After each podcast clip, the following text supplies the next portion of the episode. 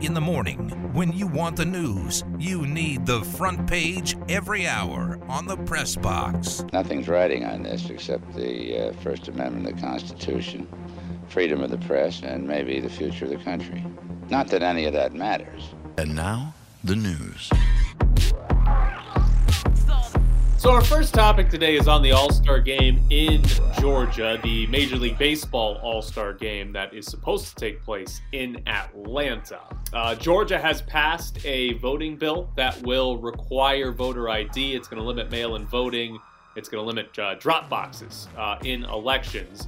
The uh, Senate Minority Leader in the state of Georgia has compared the new laws to the Jim Crow era, and it has led to uh, quite a few conversations around Major League Baseball and whether or not they should pull their All Star game out of Georgia. Dave Roberts, the manager of the Dodgers, has already said he would consider declining if he was offered uh, the uh, manager spot of the National League in the All Star game. So, should Major League Baseball pull the All Star game out of Georgia?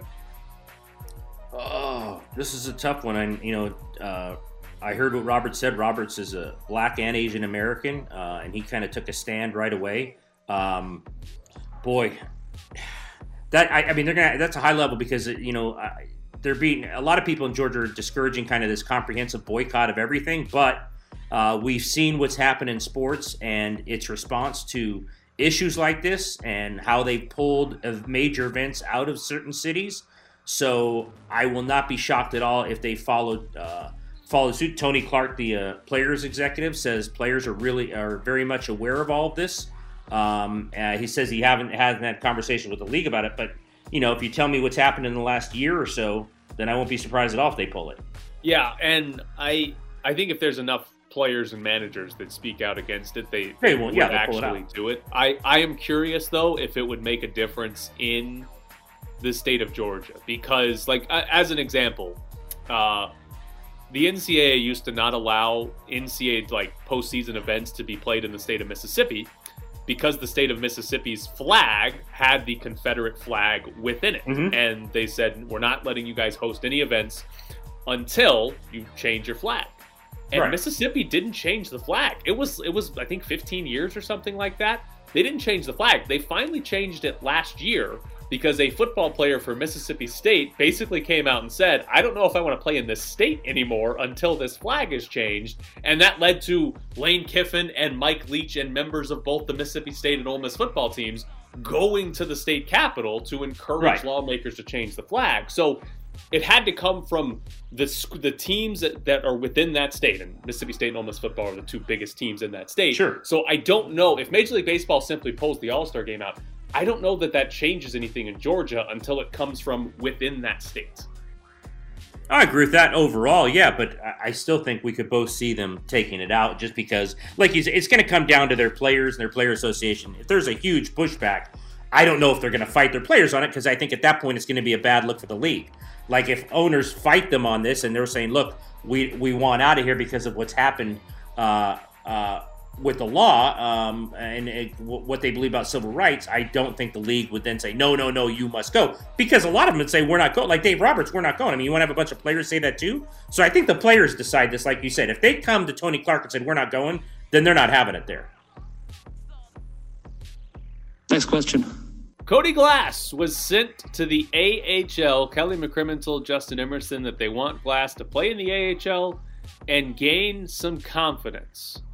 So what do you what do you make of this move? Is he going to gain I mean, some confidence in the AHL? I don't. I mean, it's going to go one way or the other. Listening to Ben, um, it, again, he could go down there, you know, with a positive attitude and, and listen to them and say, yeah, you know, we want to get you more five on five work, and this is why we're doing this. But at some point, much like I asked Ben on the play on the Golden Knights side of things, like, do you regret taking him? At some point, what is his reaction going to be to continuing to be scratched or now sent to the AHL. I don't know. I don't know him well enough to how he's going to respond to this, but it's not looking good at this point on either side. Um, you know, in terms of taking him six overall, how his career has gone to this point. So if you tell me he goes one way or the other, I, I you know I'll believe you because I just don't know how he's going to react to this. I'm sure he'll go and play hard. I'm not saying he won't do that, but at some point, there's got to be you know uh, you know a place here with this kid in terms of what they're going to do with him and how good he can be for them. Yeah, I, it's listen. Cody Glass is still young. There's still plenty of time for Cody Glass to prove that he is a good NHL player. But I think it is fair to doubt if Cody Glass will ever be a top two center for right. the Golden Knights. I that's that's what when you pick a center at six overall, that's what you're expecting at some point in the future. And Cody Glass, again, he still hasn't played 82 full games uh, in the NHL, so we haven't even seen like a full season from Cody Glass. So again, it's still early on him, but it has not been nearly impressive enough for you to think Cody Glass is going to be an important player for this team in the future. It almost feels like he's going to end up being, well, he's a third line center and not much more than that, which right. at the end of the day is is not great for the sixth overall pick. And right now, the problem for the Golden Knights is he's not helping this team win. He hasn't mm-hmm. been good enough to help this team win. And they're trying to win a Stanley Cup. So Cody Glass, like when there's no difference between Cody Glass and Tomas Nosek and Nick Roy and Nick Roy, third line center, that's an issue. Yeah, that's a problem for the guy you took sixth overall because you can yeah. find Tomas Nosek and Nick Roy across the league. Yeah, Man, you know, that's a great question. Roger Goodell expects to have full stadiums for the 2021 NFL season. Um, you think so? Do you think we will? By the time we get to September, we'll have full stadiums. I hope so. Uh, do you? Uh, did he say? I, I, saw that he said there'd be full stadiums. It, was there any kind of caveat to vaccinations or proving vaccines? Um, do you think they do that? Do they take that next step of if you want a full stadium? I, I assume as a as, as an organization in the league, they can you know ask for the vaccine card. Could they not? Um, they get yeah, they could. I think uh, that could be what happens a lot of places, like the Miami yeah. Heat were having their vaccinated right. section. But here, here's my like, I don't know what the actual numbers are. I just see headlines that say, as a country, right. we are vaccinating very quickly. Like we're right. doing a good job getting a lot of people vaccinated, and so I don't know what the expected timeline is, but if you told me that by September, 70%, 80% of the country is vaccinated and the other 20 or 30% had a chance to be vaccinated and either they just and didn't do it chose not to or something, yeah, right. then I'm open up stadiums. Like at that point, yeah. open if, if everybody in the country's got the ability to go get it, open up stadiums, and and it might happen quicker than September because well, I mean, listen, the the the Stanley Cup and the NBA Finals, those are going to be in July this year. We might be able to have full stadiums for that in July. I think that's not out of the question. So I I don't think Roger Goodell's overly optimistic. I think that based on how quickly we're vaccinating people, that seems like a legitimate timeline. Well, and, and, that's a good point. In that, look, there's always going to be people who there's always going to be a, a, part of the uh, population and the sexist population who don't get this. Right? They're they're anti against the vaccination, anti-vaxxers. So you're not going to be able to change their mind. It's it's a it's a you know uh, your own your own decision whether to get it or not, personal choice. So yeah, I think if it hits a certain level of percentage, like you said, then I think at some point you have to open up. You're never going to change people's minds who don't want it. And obviously, you know, you were open up before before this ever happened. So maybe it's 70%, maybe it's 80%. I don't know what the, you know, the magic number is, but at some point they're going to open up because not everyone's getting this. Yeah, and at some point, all of these leagues are going to say, "Listen, we we're profitable because we have full stadiums, so we're going to do that yeah. as soon as we possibly can." I'm out. Uh, so uh, the count is up to 21. 21 women are uh, filing lawsuits against Deshaun Watson. There was a story in Sports Illustrated of a woman who is not one of those 21. She is not filing a lawsuit, but she told her story of a massage encounter with Deshaun Watson. Um, and one of the things that, that she said in that Sports Illustrated story that was probably the most concerning was her quote was The one thing that I keep thinking about, he's about to get traded to another place. What if he goes to Atlanta or California or anywhere else? He would have a whole new community of massage therapists to target. Um, that's sort of the scary part on Deshaun Watson right now because it it seems like Deshaun Watson. I, I don't doesn't sound like he's playing football this year. Well, yeah, I mean, how crazy things change in a short amount of time. And A month ago, it's like we're not trading him, and everyone's saying, hey, he's going to get traded for this and that. let me ask you this. I mean, great player, and, and I, the NFL takes on a lot of rebuilding projects, and you know, character counts until the guy can play, and then he, you know, and then you sign him. Uh, who trades for him right now? I, yeah, I, I, even if let's say the leverage, let's say the, the, the asking price has gone way down because of this, and you're just not going to get what you were going to get for him. But who in the world right now, as good as he is, say, yeah, we'll take that on, we'll take that publicity on, we'll take him on. I mean, yeah. no one would do that. I wouldn't think. Yeah, I wouldn't. I wouldn't think so either at this point. One one other detail on this is the the lawyer for the women that are uh, filing these lawsuits against Deshaun Watson. Uh, he yesterday on Facebook gave a explanation about how they're not going to get turn their evidence over to the Houston Police Department, and then started going on and on about how the the somebody that doesn't like him works for the Houston Police Department and all this like reasoning. But it was very strange. Like I don't understand what the lawyer of these of of these women is doing because he's on Facebook and Instagram like every single day telling people why he is or is not doing certain things, and I don't feel like that's what he's supposed to be doing. No, he's he's been this way from the beginning though. I mean, in the at first when the number was low, I think everyone said, okay, this is a publicity stunt by this guy. He's on Facebook. He's, you know, he wants to be in the news. He's out there now. The number has grown to 21, so I think that narrative has flipped to, okay, something probably happened here, and we might be dealing with a guy with a serious, serious uh, problem. Uh, but yeah, this lawyer the entire way. I think nobody. I think people are worried about the number, and if you know if this happened, it's horrible. But I don't think anyone along the way has said, I really respect that attorney. Like, I, I haven't heard that from anybody. I've only heard, oh my God, it's 21 now. This guy was completely out of control. He might be a serial, uh, uh, serial, uh, uh, um, what the word I'm looking creep. for. We'll just call creep. him a creep. Well, he's a serial creep, but no point did I ever hear, I think the lawyers really respect it. And this just goes, we're going to ask Sam and Ash about this at 915, to where he's not going to turn the evidence over to the police again, that just adds another level of bizarreness in this whole in this whole uh, story. That's crafty wording right there. I give you credit. the Raiders will host the Bears for their 17th game of the season. That was officially approved uh, earlier this week. It'll be the NFC North against the AFC West. Is that extra game for the teams uh, in the AFC West?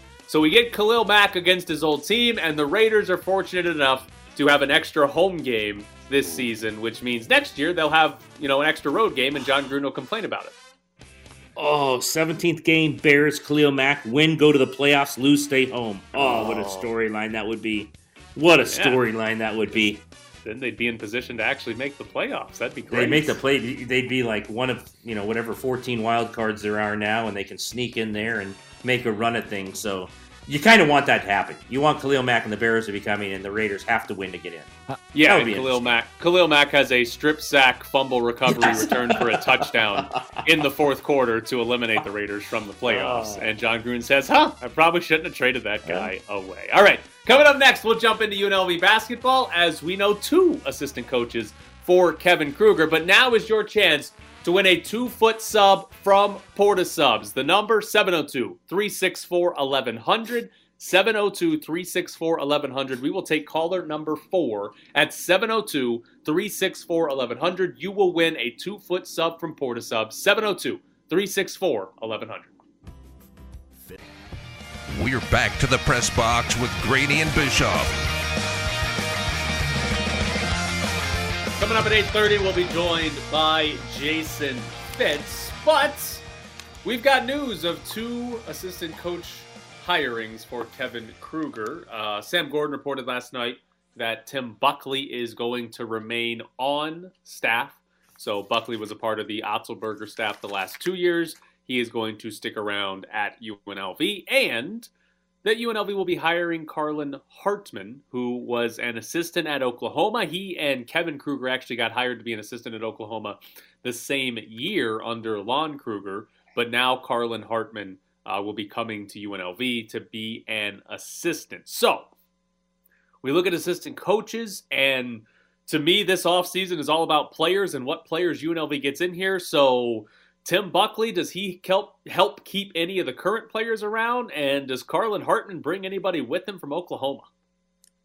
I think more the latter because I'm not sure who else is still around. Uh, so I don't know who Buckley's keeping of. Still haven't heard about Bryce Hamilton, but I think both you and I think he'll make some sort of move here soon. Um, and after that, we haven't interesting about. I haven't heard anything about Mbacke Diong, um, which leads me to believe he's staying. But I think more so you look at um, uh, Carlin Hartman. He, he was he was one of the top recruiters at Oklahoma. Brought a lot of foreign kids in uh, you know, kind of their their lead recruiter in a lot of ways. So yeah, I would think that if you keep an eye on the portal, one of the Oklahoma kids are already in it. Probably more will go. It's weird that Oklahoma. I'm, I do not want to say dragging their feet, but in today's portal world, I'm a little surprised Oklahoma hasn't hired a coach. It seems to happen really fast now, although Texas hasn't either. Um, so maybe there's some Oklahoma kids waiting to see, hey, who's the coach going to be? They're still in the Big 12. I mean, that's a you know it's a jump down to go to the Mountain West, especially if you're like a starter or a six man and have played at the Big 12 level. So my guess is Hartman will do more bringing players in than you know Buckley would have to worry about. If look, if if you're retaining players, it's going to be about Kevin Kruger. It's not going to be about Tim Buckley. So those on the team right now, they're staying because of Kevin Kruger if they want to stay. Yeah, it, it is interesting that Texas and, and Oklahoma are still open and they Wait, haven't yeah. finalized that because like we I mean we saw it with with Iowa State and their athletic director who came out and said like this is going to be a quick search because we need to have a quick search because we need to get some players in here and then UNLV loses their coach and follows it up with like 3 days later hiring a coach so it is a little strange on on the Oklahoma side so their roster right now they've got two guys in the transfer portal already they were guys that came off the bench but didn't really play a whole lot for them last year their best player, though, Austin Reaves, has uh, declared for the NBA draft. Um, so, he, mm-hmm. granted, you can declare and still come back, so he could still come back to college. But that's really the only roster news out of Oklahoma so far. Nobody else has gone to the portal. Nobody else has declared for the draft. It's just those three that have done anything. So, maybe that's good news for Oklahoma that they can keep a lot of their roster around for next season. But, you know, I, I would imagine if you're a player, you're going to see who they hire before you make a, a significant yeah. decision. That's that's basically what happened at UNLV. Almost all the players here were not nobody went into the transfer portal until Kevin Kruger got the job, and then once Kruger got the job, it jumped up to seven in just a matter of days. So right. it, it might be if you're, you know, Carlin Hartman's coming over if there's players coming with him or if he's able to con, you know convince players to go in the portal to come to UNLV it might take a little while for that to actually happen just because you're if you're I mean if, if I was at Oklahoma I'd be waiting to see who they hire and say okay cool like I like this coach I want to stick around and play in the Big 12 or oh no this guy hates me so I better go somewhere else yeah, I'd wait. Um, it's still the Big 12. You're still at a huge school in Oklahoma, and you, are treated really well. Not that you wouldn't be at Mountain West, but again, we go to Power 5, non Power 5, and what that means in, in a kid's life in terms on a daily basis. So I, I you can always, if you're at Oklahoma and you can play it all, if you go in the portal, you're going to get a new home. So I, you know, you're exactly right. The rushing on it makes no sense unless you just you want to leave, or again, that you know you want to go wherever uh, wherever um, Carlin Hartman went. I mean, maybe you have a relationship with him. He recruited you. That's your guy. You know, maybe you jump into the portal and say, okay, he's going to UNLV. Let me look at that and and maybe follow him. Uh, but you know, they're, they're going to get players. They're going to get players out of the portal. Uh, I think that's why everyone's watching the portal on a daily basis when it comes to UNLV, who they're chasing. Um, I know you've written a lot about it on your website. I mean, you know, and it, it's you know, it's kind of cool. I mean, you kind of write about a lot of a bunch of guys, see how they would fit. They're not going to get all of them. Maybe they get none of them. Uh, but I do think I'll be I'll leave it at this. I'll be shocked if they don't get some names from Oklahoma to come over with him. So Kevin Kruger has one more spot open um, as far as like true right. assistant coaches. You can have three assistants, and then like you can hire a special assistant to the head oh, coach. Oh, yeah. It doesn't yeah. count as that, but they're not technically allowed to be in coaching roles. Like they're not supposed to be on the court coaching guys type situation. So I'm I'm curious, is there a type of assistant coach that you think Kevin Kruger should hire as his third guy? Because you have like Tim Buckley has been a college basketball coach since like the mid '80s or something right, like that, right. and he was a head coach at Ball State for a while. He was a head coach at a smaller school that I can't remember for a few years, but he's been mainly a college basketball assistant coach for, you know, a few decades now. And then you have Carlin Hartman, who's also been a pretty much lifetime college basketball assistant coach. Like, is there any level of, hey, he needs to get a young guy that's a great recruiter, or hey, he needs to get a former head coach, or does his dad fill that without officially filling that? Like, is there a type of assistant coach you want to see him get? Uh, well, it's funny you say that because every, a lot of staffs are made up the same way, and you're right. It's recruiters versus coaches. Um, and in today's world, if you're confident as a coach, uh, I, I, would get the recruiter because if you don't get players, then it doesn't matter how good coach you are. You need to get guys who can get guys. Um, with you talk about Buckley and now Lon uh, Kruger moving back home, I think he'll be okay in the sense of if he needs sounding boards, whether it's someone on his staff or just his father at any given time, he can go to them and say, "What do you think about this?" You know, and and kind of lean on their experience. If I'm him, uh, and obviously Carlin Hartman's a you know a good recruiter. He's recruited a lot of those guys at Oklahoma. I'd go get another young recruiter. I, I you have to get players at that level. Even Lon Kruger said that the day or two after Kevin got hired it might have been in Sam Gordon's story. He was very honest. He goes, he needs better players. Yeah, I, he said it. I mean, it was so. It's like, look, this is his dad saying he needs better players. Well, then you better go get guys who can get you players. So if you're asking me what I would do if I were him, because you have Buckley, you have Lon to kind of lean on for the experience. I would go the, get the best recruiter I can find. I, I would go get, get a guy who has connections, whether it's abroad, whether it's you know in the states and AAU connections, and I'd get the absolute best recruiter I could find. I'd be curious to see if there is a fired head coach or an assistant coach looking for another job that could potentially bring a really good transfer with him. Because I think you look at a lot of the names UNLV's chasing in the transfer portal, they usually have better offers than UNLV. There's better schools that are after them than UNLV. So it's going to be hard to get a player to come to UNLV as opposed to going to, you know, a Big 10 or Big 12 or SEC school or something like that. So I'm, I'm curious if there's a fired head coach or an assistant coach out there that, hey, if you hire him, there's a really good chance he brings a player with him. Because if I'm Kevin Kruger, I'm not thinking about like a long term fix. I'm trying to be really good next season. Like I'm trying to get players in so I can compete next season because that's certainly possible in college basketball now. So if that if that type of coach exists, I go for it because we talk about turnover with players. There's turnover with coaches too. Assistant coaches come and go all the time, and you can bring in a guy as for one or two years. He gives you a player, and then he might be gone anyway. So you don't necessarily have to have a long term assistant coach plan. You can go short term there too. The first call I would make, if I haven't already made it, if I'm Kevin Kruger, is to USC and ask assistant coach Eric Mobley if he has two more sons. Because if he has like an eighth and ninth grader or something like that, and kids who are like making decisions, I'd say, Eric, your other guys are gone. Why stay at SC? You can come down to beautiful Las Vegas. We'll get you a spot here and bring your other two sons to me. Now that's what I would do first. Does Eric Mobley have any more kids? And we will never schedule Gonzaga, so you don't exactly. have to sit through that again. Exactly. There you go. All right. Coming up next, Jason Fitz joins the show. Aaron Rodgers is unimpressed with him, but we aren't. It's time for our weekly visit with ESPN's Jason Fitz. Jason, how are you this morning? Hey, Jason. Man, I'm doing I'm doing great. How y'all doing? We're good, and we're ready to. We're not as good as Kolton Miller. oh my god! Yeah, nobody's doing as well as Kolton Miller. Look, look.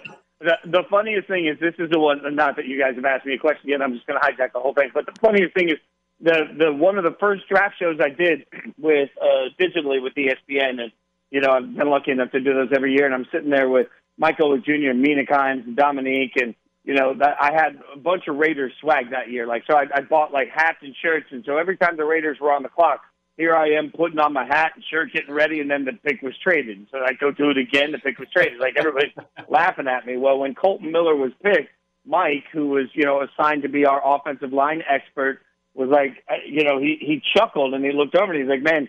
You guys traded a bunch and then you picked somebody that's kind of a project. Like, may turn out to be good, but we don't know. You didn't get the sure thing. So every time something works out for Kolton, it gives me immediate ammunition to Mike. So yesterday when the news broke, the first person I text was a picture of it to Mike and said, "How's that project working out? Seems like they got that one figured out." So as long as we don't acknowledge anything else that's happened on the offensive line this offseason, I feel like we can talk trash. So I'm curious, what do you what do you think of the timing, considering? they have him under contract this year and they have the fifth year rookie option for next season as well, but they went ahead and gave him a three year extension.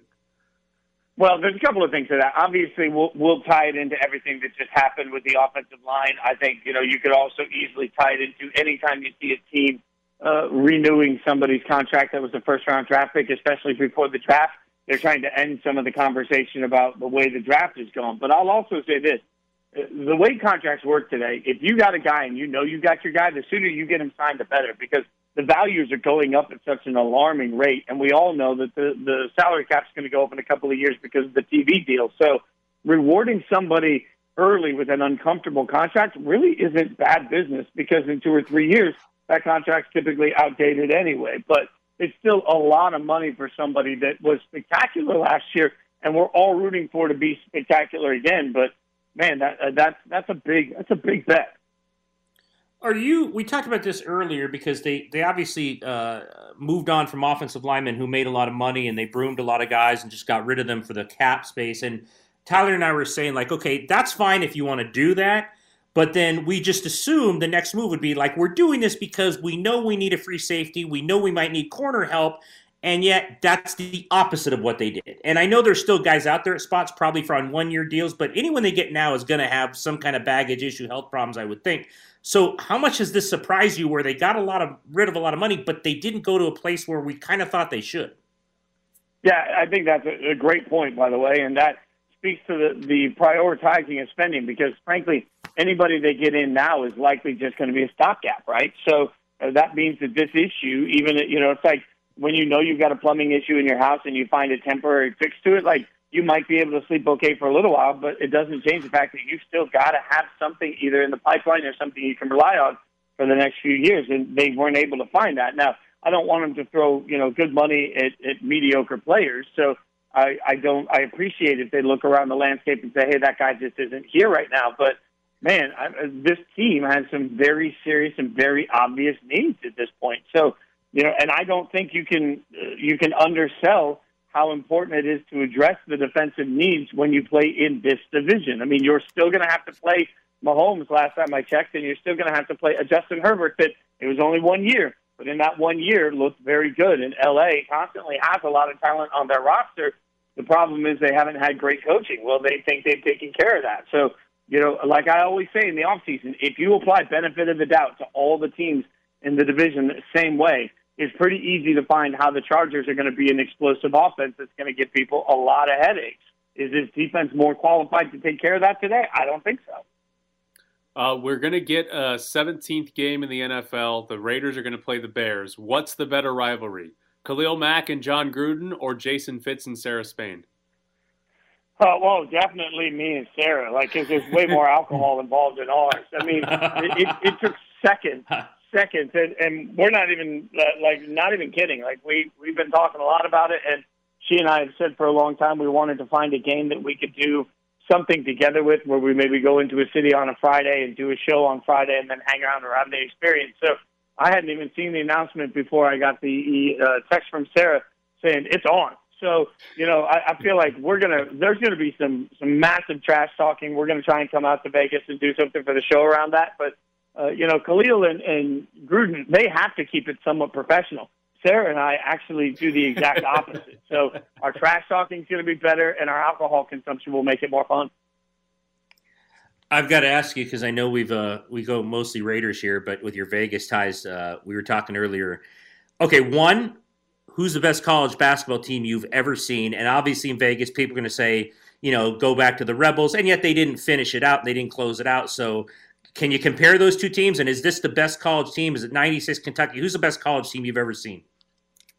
Yeah, I think Kentucky's probably at the top, but for sentimental reasons, I mean, for me growing up in Vegas, like that that national championship team, I've said this before. I have one VHS tape in my house. It says 103.73 on the side from you know Duke uh, getting their butt kicked in the national championship game.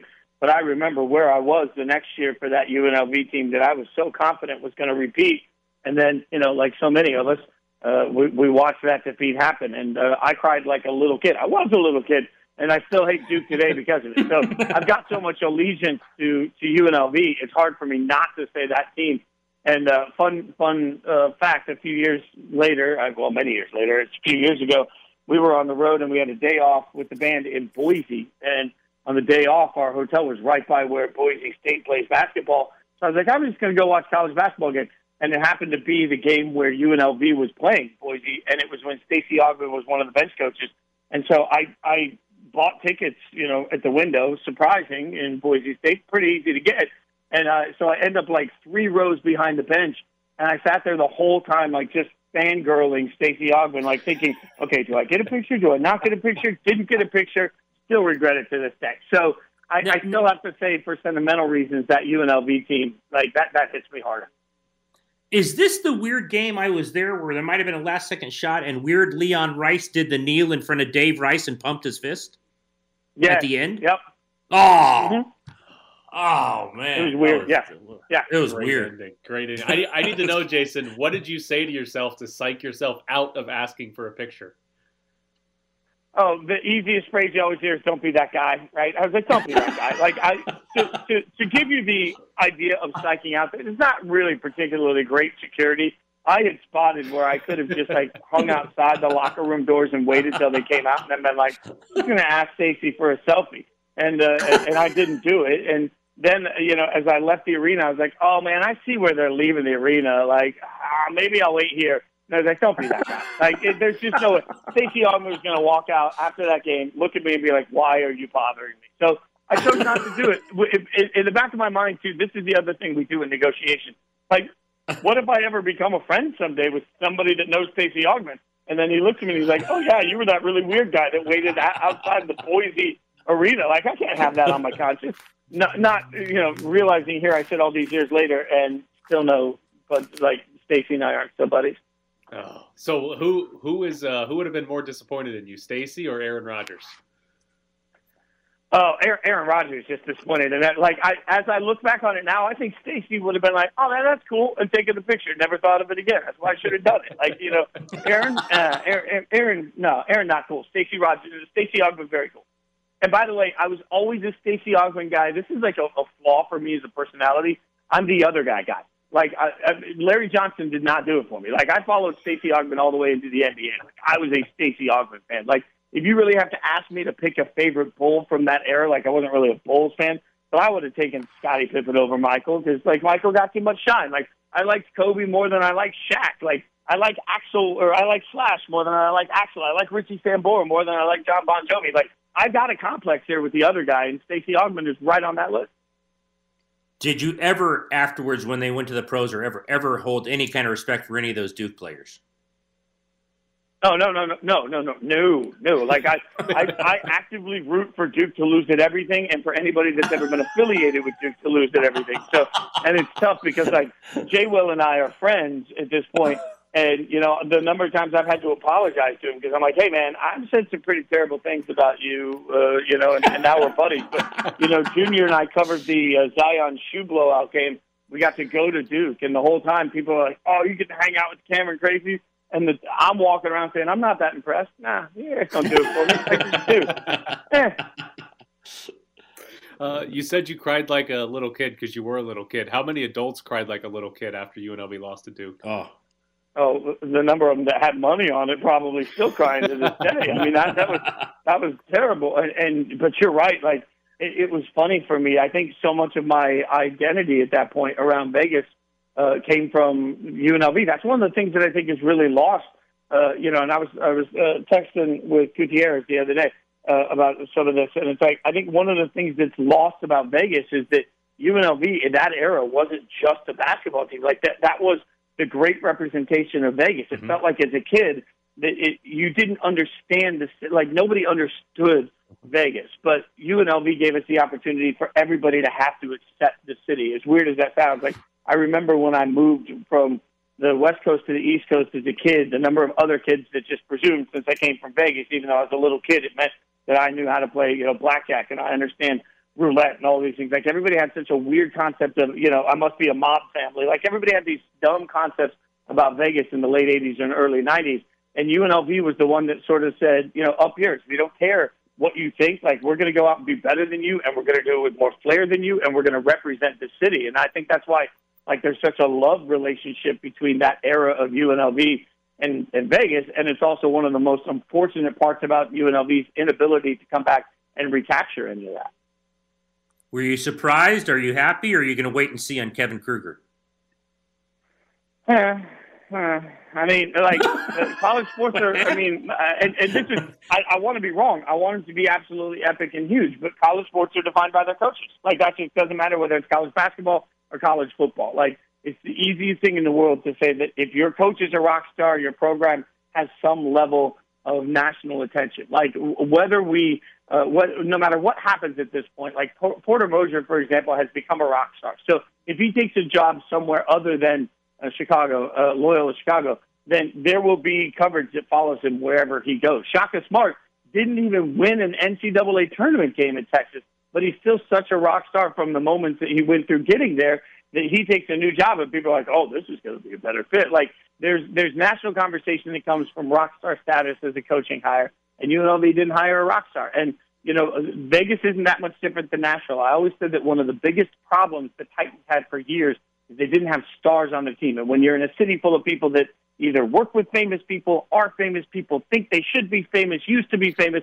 they want famous athletes and coaches to root for. So, you know, you look at the Titans and their trajectory, the love of that team has changed with the city with Vrabel as a coach because he's kind of a rock star. Like Vegas is no different than that. When you're dealing with a, a city full of incredibly famous people, you got to find a Gruden type personality that will resonate with the city and make them talk about a team. And that I don't think UNLV did that. I hope he turns out to be an incredible coach, and that makes up for all of it. But I can't help but watch Juwan Howard at Michigan and say, man, when that goes right, that goes really right. Doesn't mean it hasn't worked for Penny at Memphis yet, but you know you got to look at some of this and say, hey, did they get somebody that's a conversation starter? Because that's every bit as important as what you do on the court in the beginning. Well, he is Jason Fitz from ESPN. Uh, Jason, the next time you see Stacy, take a picture with him. Yeah, darn it. Yeah, my God, no! I'm like in my mind. The next time I see Stacy, we exchange numbers, we become pros, and all of a sudden, bam, we're laughing about the story. You know, having a cigar somewhere. Like that's the way it plays out in my mind. Anyway. Thanks, Jason. We appreciate Thanks, it. Thanks, Jason. Take care of yourself, brother. Oh, poor Jason. Poor Jason. I remember, do you remember that when Leon Rice went to one knee and like oh, uh, did the terrific fist? video, oh, terrific video, God. it's incredible. Oh. It's the best celebration ever. Coach yeah. right in front of coach, phenomenal. That's, like it's wonderful. yeah, it's awesome. All right, we need a new sharp. Stop betting against Gonzaga, you fools. So we need a new one. 702 364 1100 is the number. It's your chance to go on a streak. 702 364 1100 is the phone number. We need a new sharp at 702 364 1100. It's time to find the sharp. Brought to you by PropSwap, where smart sports bettors buy and sell sports bets. Go to PropSwap.com today and find the very best odds. All right, you guys got to stop betting against uh, Gonzaga. They keep crushing everybody in uh, Find the Sharp. Today we've got Matt. Matt, where would you like to go for your pick today? What's up, Matt? I would like to take the Flyers over the Sabres. All right. Good job. We, Good we will take it. We will take it. The Flyers over the Sabres. Uh, you're in. You are in, and we will talk to you tomorrow. That I feel very confident yeah. saying that. Good job, Matt. Sounds good. All right. the the good part about Matt is just like the other day, instead of 3-0, the Sabres will go up 6-0 and still lose the game. So I think Matt's coming back tomorrow. Matt will come back tomorrow. Oh, the Sabres. What a team. What a team. That's what you get for signing Cody Eakin in the offseason.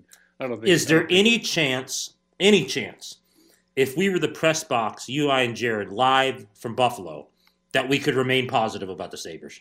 No, no. And nobody should either. I mean, listen, you're going to be that bad. What are you doing over there? You kidding me? Well, first off, you signed Cody Eakin in the offseason. and then, like, my God, that w- it would have been over from that point for this show. You yeah. bring in that guy? Yeah. Oh, my Forget God, what are you doing? Forget about it. What are yeah. you doing in the offseason? That'd be a um, stretch um, for us. I have um, I have bad news for me, but good news for both of you as far as our Champions League lunch bet goes, because um, I have Bayern Munich, Ed has Manchester City, Jared has the field. There are eight teams left in the Champions League. Uh, but Robert Lewandowski, the leading scorer for Bayern Munich, he is going to be out for the next four weeks, which means oh. he's going to miss both Champions League games for Bayern oh. Munich against PSG. Uh, they play next week and then the week after that. So, not great. Bayern Munich got a crappy draw having to play PSG in the quarterfinals, and now they're going to be without uh, one of their best players. Jared, Jared, yep. do we have a drop? Do we have a drop that starts with excuses? Can you drop that one in? Drop I, that in. I, I'm not I making don't know if I excuses. I, am just I am just giving you the stating information. fact. You're I stating am fact. just giving you the information. I have not made any excuses. I still expect Bayern Munich to beat PSG. Okay. I, they, they should Yeah. still win. That's still my expectation here. I'm just I'm Yeah. just stating facts that it's some unfortunate uh, unfortunate news for me. Cocaine isn't cheap. It's about the closest I got Okay. as far as the drop. That's strange. Now That's a good job. On- I don't know what that meant. Now, for uh, local Shove in. soccer, Lights FC's schedule is out. Uh, they're going to play their first Yes, four games yes. on the road. They're actually going to have Friday home games this year. But I'm a little more curious. Who's going to be Lights FC's jersey sponsor this year? Because Zappos, Alan Snel had a story uh, a couple months ago about Zappos basically backing out because, like, hey, Lights FC isn't playing any games at the moment, and Zappos had backed out, and Zappos has been the primary shirt sponsor for Lights FC. So I'm curious, who is it going to be now, and should it be Ooh. us? We could do that. The problem would be, well, I'm trying to think. What would Lashbrook pay us? Well, we're we'd be We- paying him, we- but I mean, what, what are we paying? What do we? Well, no, no. I, I think in this instance, he'd have to pay us. Um, you know, reverse psychology there on how these sponsorship deals work. So, what can he pay us? Uh, it wouldn't be money. Um, I don't know. I, I don't. If it, if it if if it's a regular sponsorship deal, I don't know what we could scrape together. so I I asked him yesterday how much would it cost for us to sponsor the Yes. back of the shorts, not the jersey, Oh, but they okay, have, right. they have a sponsor on the back of the shorts, like on the leg, and he Okay. just said everything is negotiable. Make an offer. Oh wow, that leaves it o- that leaves it It open does. for us. That does leave it What- open. So, do you think we should take like Jared's last seventeen dollars and and see if that works? You, we could make that offer. Maybe you and I could Venmo in Lashbrook like ten bucks each. You like send him ten bucks each on Venmo, and if he accepts, then he's got to take us because he's already accepted our money. That way, he can't say no if we Venmo it to him. Um, he contractually obligated at that Yeah. point? if we Venmo the money, he's contractually obligated because he's not going to send it back. He's going to like it's been deposited into his account. So at that point, if he if he tries to like you know screw this, we'll call Sam and Ash, and you know it won't be good for him. Oh, so that's uh, good. Yes. that would be nice to get the back of the shorts. We're not going to get the we're not going to get the uh, the jersey. That's too much.